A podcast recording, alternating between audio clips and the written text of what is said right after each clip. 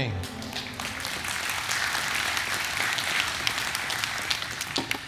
Well, we, um, my family just got back from Zion. We decided to experiment on what a uh, vacation would look like the same Sunday I'm preaching. And it was fun. We left Wednesday afternoon, got back Saturday, Saturday afternoon, drove two travel days, but two full days of hiking at Zion. It was beautiful. And I was proud of my kids. They made it to the top of the, the base of Angel's Landing, which is right before this terrifying place where you have to hold on to chains to save your life. I don't know why you would do that. But um, we didn't do that part of it because it was scary enough. But they did it. We were proud of them.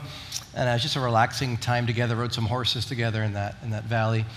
But the thing we were going there for was to hike the Narrows. This is a river hike that normally is, you know, just knee deep and you have to get suited up for it. And you're hiking, and the canyon walls just get thinner and thinner, closer and closer, and it's just beautiful. That's really one of the main reasons why you go to Zion. So, on the first day, we went to the Zion Outfitters to get our gear. It was cold water, and they said, "Well, based on the age of your, you know, youngest kids, we wouldn't recommend you going. The water's flowing fast. It's going to be about chest deep for you. That's about a foot above Titus's head." And I'm like, well, how long is it chest deep? Because if it's only like a minute of him underwater, he should be, he should be fine. And they're like, no, we really don't recommend it. And everything in me wanted to oppose the advice that I was being given. But on day one, I yielded and said, all right, I guess we won't do it today. We'll check back tomorrow. The next day, I go back. How's the river today? It's a little worse. The water's still going. We just don't recommend it for you. And what if I put him on my shoulders for this hike? And they say, sir, it just doesn't seem very safe. And so finally, because I valued the life of my five and a half year old more than our adventure, I yielded instead of opposing to this advice because I knew, you know, normally they would just want your money, but in this situation, he wanted to keep us safe. And so, how could I not take that advice? We're going to see in John chapter 7 that everybody seems like they're opposing Jesus and how sometimes we're tempted to do the same. But I have to set the context for us because after John chapter 6, six to 12 months have passed. And we don't have that recorded in the Gospel of John, but the other three Gospels fill in that timetable for us, and we can see what Jesus was doing in the Galilee. But this was the time of the Festival of Tabernacles, a time where Israel remembered that they had to stay in tents in the wilderness, but God took care of them for 40 years as they wandered in the wilderness. He gave them food, He gave them water, their sandals didn't wear out. In Jesus' time, a priest every day would pour out some water during this festival to symbolize the water that came out of the rock during this time that we read about in the book of Exodus. And so the people are celebrating this, but there is mounting opposition to Jesus. It's only six months after this festival that Jesus is crucified. And so everything's coming to a head. And as we look at this passage, we see, despite all the opposition, and all the controversy around Jesus, he is focused on helping people and he offers help to meet people's deepest needs in, in the middle of all this chaos. And too often, if we're honest, we resist the help of Jesus because it's difficult, it requires a change, and we want to oppose that good work even as believers. But as we look at the opposition Jesus experienced today, my hope is that we would realize there's never a good reason to resist our Lord because of how much He loves us. And so we're in John chapter 7. If you have a Bible, you can open it. You can open up our app and click on sermon notes as well to follow along. But in John chapter 7, says, After this, that's six to 12 months, Jesus went around in Galilee. He did not want to go about in Judea because the Jewish leaders were there looking for a way to kill him. But when the Jewish festival of tabernacles was near, Jesus' brothers said to him, Leave Galilee and go to Judea so that your disciples may see the works you do. No one who wants to become a public figure acts in secret. Since you are doing these things, show yourself to the world, for even his own brothers did not believe in him. Therefore, Jesus told them, My time is not yet here. For you, any time will do. The world cannot hate you, but it hates me because I testify its works are evil. You go to the festival, I'm not going. And Jesus wasn't going to go publicly. They said, Go publicly. You want to be a public figure, right? That's the description they think of their brother. He wants to be popular. No, that's not, not why Jesus came at all. We see here that some oppose Jesus because he speaks hard truths to them. Right? He, he says here in verse 7 the world hates me because I testify that its works are evil. Well, that's no way to win over a crowd and become a public figure, right? Your works are evil, right? But he is speaking the truth. Now, it's a difficult truth, and sometimes when we read the Bible, we have hard truths that are spoken to us, and we have to decide if we're going to oppose the work of God in our lives or receive it. I wanted to oppose that, that guide at the Narrows because I wanted to go on this adventure, but I ultimately received him and his advice because I cared more about my family and I appreciated him caring about that. Are we going to receive the work of Jesus? It's easier when you know people love you that are giving you advice. With Jesus, yes, he said our deeds are evil, but he came to die on the cross for our evil. So, how could we not listen to him when, yes, he speaks the truth, and yet he's going to solve this as well? And so, hard truths are difficult to swallow. In verse 12, we see another reason for opposition. It says, Among the crowds, this is after he did go up privately to the feast, among the crowds there was widespread whispering about him. Some said, He's a good man. Others replied, Nope, he deceives the people. But no one would say anything publicly about him for fear of the leaders. See, some people oppose Jesus because they're nervous about what others will think about them. Right? If I believe in Jesus, what are my friends going to think about me? So everyone's talking about Jesus and thinking about Jesus, but nobody will say anything out loud because of the leaders they are fearful of. Believing in Jesus might not be good for your reputation. You know, and people, people think through that, saying, what are, what are people going to think about me choosing Jesus? What's that going to mean for me? Now, there's an example in this passage of someone who pushes past all of that and stands for the truth, despite what it means for his reputation. If you jump to verse 50, it says, Nicodemus, who had gone to Jesus earlier, that was in John 3, and who was one of their own number, asked, Does our law condemn a man without first hearing him to find out what he has been doing? They replied, Are you from Galilee too? Look into it. You will find that a prophet does not come out of Galilee. And so he puts his name on the line to question his own religious party that's up there. And they look at him and say, What are you, what are you from Galilee? You're rooting for the hometown hero yourself? No, there's no prophet from there. And so all of us have choices in life. Are we going to reveal our faith to other people or conceal it because we don't think it's going to go over well? I remember years ago, just a couple years after I was getting right with the Lord in, in college, I was at a church in New Jersey, and I had my two best friends right next to me, right and left. They were believers in Jesus. We were at church together, and it was one, one of those worship songs where, like, every line felt like it was raise your hands, raise your hand, lift your hands to the Lord. And I just all of a sudden got this idea maybe I should lift my hands to the Lord. And that was, a, that was something I'd never done before. And so my friends and I are just kind of sitting there. We're super cool, by the way. You know, we're just really, really cool. Just sitting there like this, you know, worshiping like this, little head nod just, you know, just in case a lady was looking. And, and so you're worshiping the Lord. And then all of a sudden, the Holy Spirit is telling me, raise your hands. The song is saying, raise your hands. And I realized, but what my friends think? My friends are going to think I'm a loser. I was like, I have to do this. And so, and then they looked, and I put them back, and I was like, no, I, I got to be bold. Bold raising hands. And then finally, I'm like, oh, forget it. I'm like, oh. Yeah, raise my hands during the song. Afterwards, we're at a diner, and it's like, so do you guys want to talk about what happened? Like, yeah, you raised your hands. And I was like, yeah. And they're like, how did it feel? I'm like, it felt really good, actually. and, and they were totally fine with it. But I was worried, and I was ready to not worship the Lord how He was calling me to do it because of my friends. We all have those choices each week to reveal or conceal our faith. Now, in verse 21, there's a whole other reason to oppose Jesus. You see, people start talking to him, he begins to teach, and it says, Jesus said to them, I did one miracle. He's talking about John chapter 5, the healing of the man by the pool of Bethesda. And you were all amazed, or really in an uproar about it. Yet because Moses gave you circumcision, though actually it did not come from Moses, but from the patriarchs, you circumcise a boy on the Sabbath. Now, if a boy can be circumcised on the Sabbath so the law of Moses may not be broken, why are you angry with me for healing a man's whole body on the Sabbath? Stop judging by mere appearances and instead judge correctly. You see, some oppose Jesus because they think they know better than him. Right? They, Jesus says, Stop judging by mere appearances. Judge correctly. I know you're judging me. I know you think you know the right thing that's going on. And he proves to them that they're in the wrong. He says, Yes, it's a law that we are to rest on the Sabbath, but it is also a law that on the eighth day, an Israelite boy is to be circumcised. And when that lands on a Sabbath, you obey that law, even though technically you're not obeying the Sabbath and resting perfectly.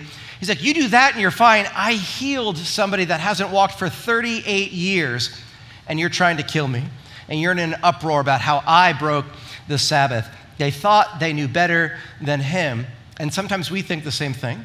We read in the Old Testament a really difficult passage and say, well, if I were God, I wouldn't do things like that. Or we pray to God and we're begging Him for something in our lives, and our prayer is unanswered, or the answer comes back as no. And we say, well, if I were Jesus, I would have said yes to my prayer request. Unanswered prayers are great opportunities to remind ourselves why are we following Jesus? For who he is or for what he will do for us? I'm reminded of Isaiah 55 where God says, "My thoughts are not your thoughts, neither are my ways your ways." For as the heavens are higher than the earth, so are my ways higher than your ways. God is infinite in his wisdom and power. We are very finite, regionalized, right? And yet we think, well, if I were God, we have to be careful of opposing the work of God just because we don't fully understand it. He's infinite and He's good, so what He does is for a reason. Now, in verse 26, there's, there's a whole different reason why people are against Jesus. Here, here He is, speaking publicly, the crowd said, and they are not saying a word to Him. The Pharisees aren't coming against Him.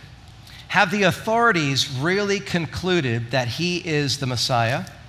But we know where this man is from. When the Messiah comes, no one will know where he is from. So the first confusion is that they think that the Messiah is going to come mysteriously. And then in verse 41, they have a similar confusion. Others said he's the Messiah, but others asked, How can the Messiah come from Galilee?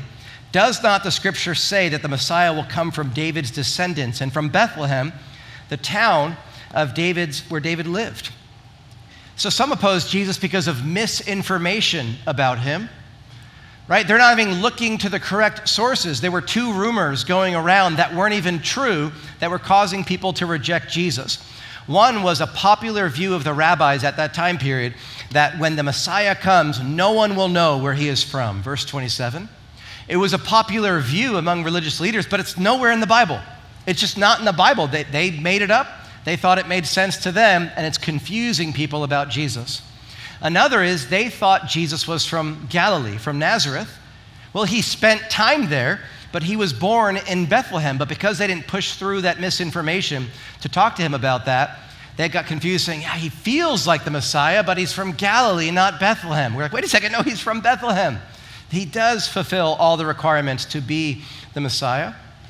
Sometimes we're upset with a Jesus that doesn't even exist. Sometimes we have problems with a part of the Bible that, if we read it in its context, would make a lot of sense to us. It's okay to doubt. It's okay to have questions, but don't linger in that moment. Push forward and do the research to understand why the Bible says what it says.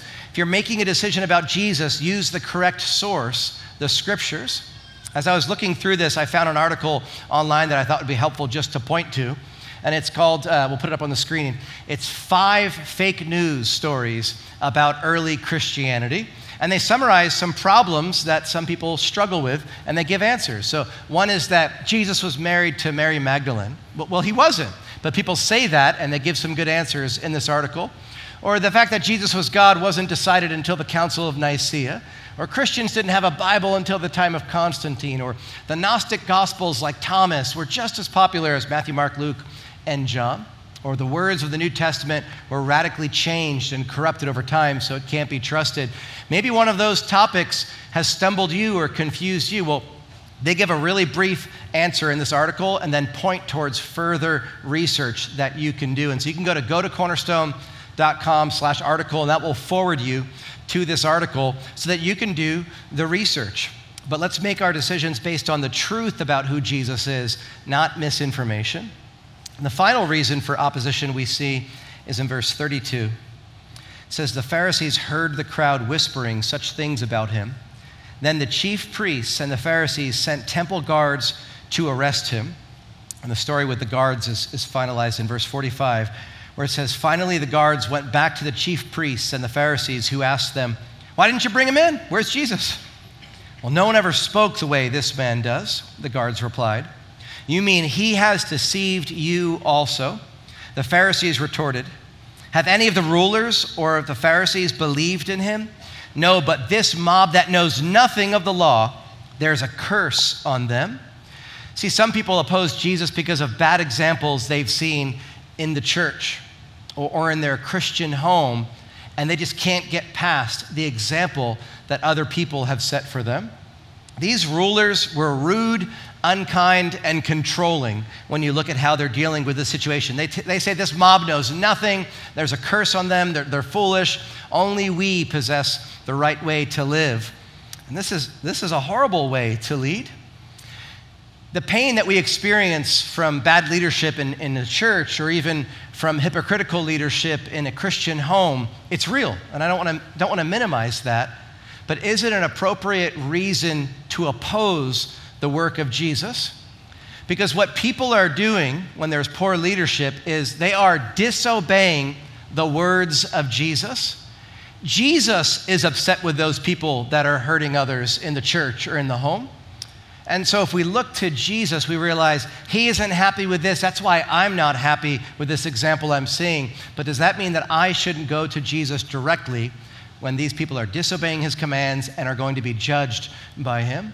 It's not a good enough reason. In fact, are any of these reasons for opposing the work of Jesus to be justified? Verse 31 Many in the crowd believed in him, and they said, When the Messiah comes, will he perform more signs than this man?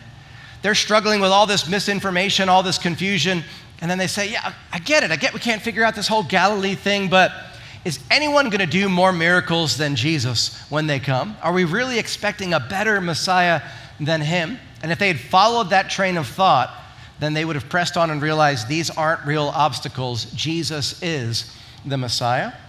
And as you look at your own reasons for opposing the work of Jesus, you have to ask yourself are, are those reasons justifiable? Are they good reasons? Are they warranted? Or is it time to yield to Jesus instead of opposing him?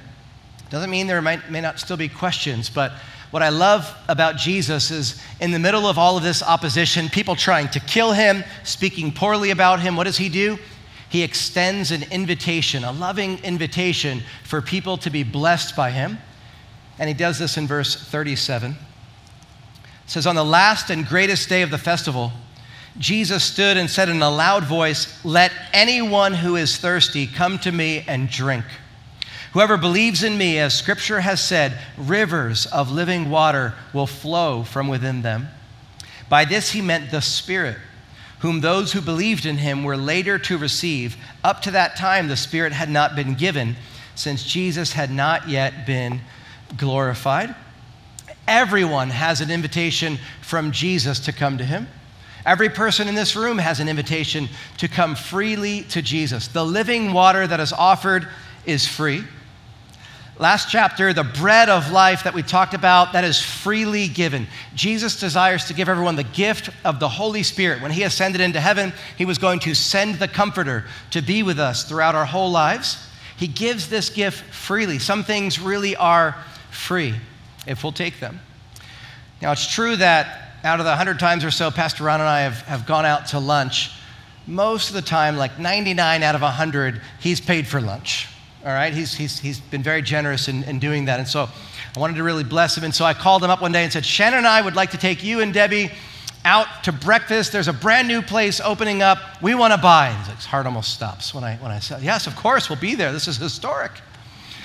And so we show up at this brand new restaurant in town. It wasn't even a grand opening, it was a soft launch. And so they were still kind of sorting things out. We had a really good meal. And at the end, when I was paying for it, he's like, Andy, I'm just really surprised and blessed. I'm like, well, technically, because it's not the grand opening and they're beta testing it all, it's buy one, get one free. So I'm really just paying for Shannon and I, and yours is free. But to you, it's like I bought you lunch, I bought you breakfast, right? And so he knew something was up, and he was right to, to doubt me in that. Some things are truly free. I'm reminded of Isaiah 55 1 that says this This is so similar to what Jesus said Come, all you who are thirsty, come to the waters, and you who have no money, come buy and eat. Come buy wine and milk without money and without cost. Isaiah is saying there is something, a gift that you can have, salvation, that will not cost you a penny. It's not just water, it's, it's wine and milk. It's this, it's this luxurious, amazing gift that God wants to give us. And there are no barriers to it. I, I saw some barriers in this amazing news article that I looked at that there was a, a, ship that had sunken you know, 170 years ago or something that was found in 2010. We're going to put pictures of it on the screen because this is an amazing story. It was in the Baltic Sea, and they discovered in this ship that it was transporting uh, champagne. And they found 168 intact bottles of champagne that they brought up it's amazing seeing them go through it, and, and these bottles were intact. There was no seawater in them. Actually, because of the temperature, the cold temperature of the water, and how deep it was, even the pressure, it aged really well, where some companies are actually experimenting with aging under seawater right now because of how well it was all preserved. So these things are brought up. They gather scientists to analyze the champagne, and they invite the world's best wine tasters, the experts on everything, and they show up and they're only given 100 microliters to taste. And here's what they said it tasted like three notes there was cheesy, notes of animal, and wet hair. So basically, tasted like a wet dog they were drinking. What a letdown. But that was the initial taste. After, after the champagne had some time to breathe, they said it was, it was spicy, fruity, leathery, and everything changed. One guy said it lingered in his mouth for three hours and was amazing. But what an exclusive opportunity. You have to be either rich, one of these bottles sold for $156,000 at auction. Many sold less than that, so that guy got ripped off, but still, thousands of dollars. You either have to pay the expense or be exclusive and be an expert. Jesus is saying there's only one condition for the living water you have to be thirsty. We have to be thirsty. We have to know that we need a Savior, that we need Jesus. We need to yearn for Him. See, our soul thirsts just, just as much as our body does. And so when you go without water, your body gets thirsty. There was a sign in Zion that says, drink water, you're in a desert. And they didn't write the word stupid at the end, but they were implying, like, drink water, you're, you're in a desert. Our soul, when it goes without God, it gets thirsty in a spiritual way. Your body was made to live on water, and your soul was made to live on God. And that is one of the most important things about us that we have a soul we are more than our body, and we were made to seek God in a spiritual way. And so we have to drink from the greatness, the wisdom, the, the holiness of God, or else our soul will wither and die. And our main issue isn't thirst. We, we are yearning for something.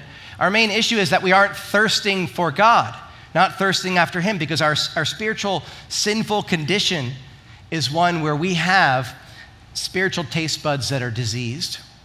We, we don't want to yearn after God, to thirst after Him. And instead of finding satisfaction in God, we look elsewhere and we look to the destructive things of this world or the distracting things of this world to satisfy us when we were made to have a relationship with God. So we're not content and we struggle with restlessness everything becomes old to us, as exciting as it was at first. We're always trying to overcome this boredom, trend after trend, fashion after fashion. We are still thirsty. What's going on? Our soul is flashing an indicator light saying something isn't working. I, I love my Ford Fiesta, but this one thing about it is just the, the low tire pressure indicator light is always going on. Why do, even, why do they even put that in there? I hate this thing. It's, it's always flashing. Look, so I go to get my oil changed, they fill up the tires, and it goes off for five minutes, and then it haunts me for the rest of my life saying low tire pressure. I'm like, it's fine. Well, turns out a friend of mine told me that I was driving on a flat tire for months, and I should have listened to this low tire. I don't know which tire it was because when I would walk around, it wasn't there, but I needed to listen to this indicator. And when our soul is telling us it's not this, it's not this, it's not this, this is God's mercy and grace to make us restless in our pursuits of lower things so we would keep seeking until we find Jesus. That's how much God loves us, that He won't allow us to be satisfied in the things of this world. In fact, God loves us so much, you might not like this about Him, but God loves us so much that He will oppose our vain pursuits. So, as we are intentionally going away from God to find satisfaction apart from Him, God is against that because He knows where we need to find our satisfaction in. So, He causes every shiny object to become dull to us. Every adventure apart from the will of God eventually is lackluster.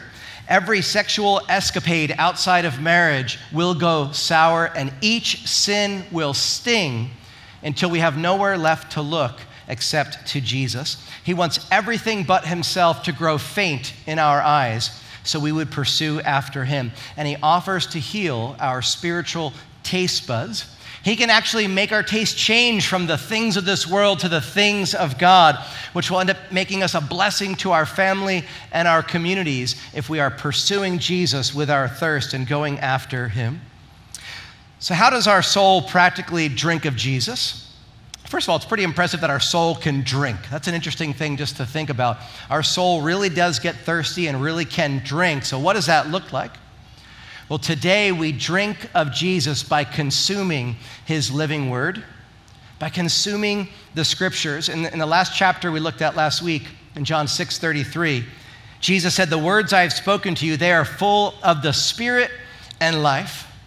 And so, if we want to drink deeply of Jesus, we have to get into the scriptures. There's two obvious ways to do that. One is that we can, we can come to church and receive from the word. In Psalm 42, it says, As the deer pants for the water brooks, so, so my soul thirsts after you, O God.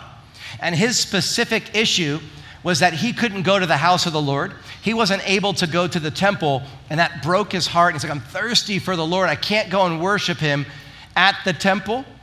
And so, for some, our way of acknowledging what Jesus is saying and drinking deeply of him is moving from, you know, coming to church twice a month to every week when we're in town, right? So that we can receive from God's word.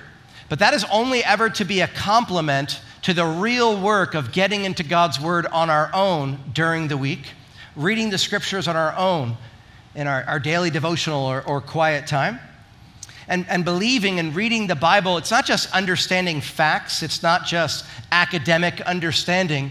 It's coming to the Word of God as if it were a refreshing drink, as if we were in a parched area and we needed water.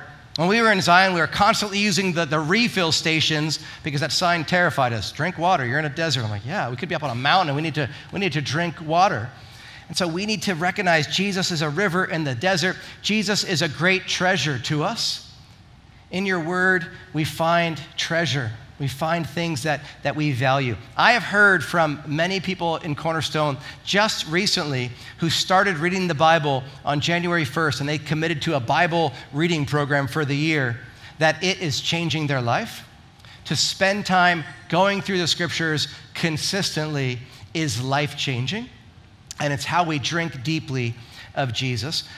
But we are not just drinking to satisfy ourselves, but to satisfy others.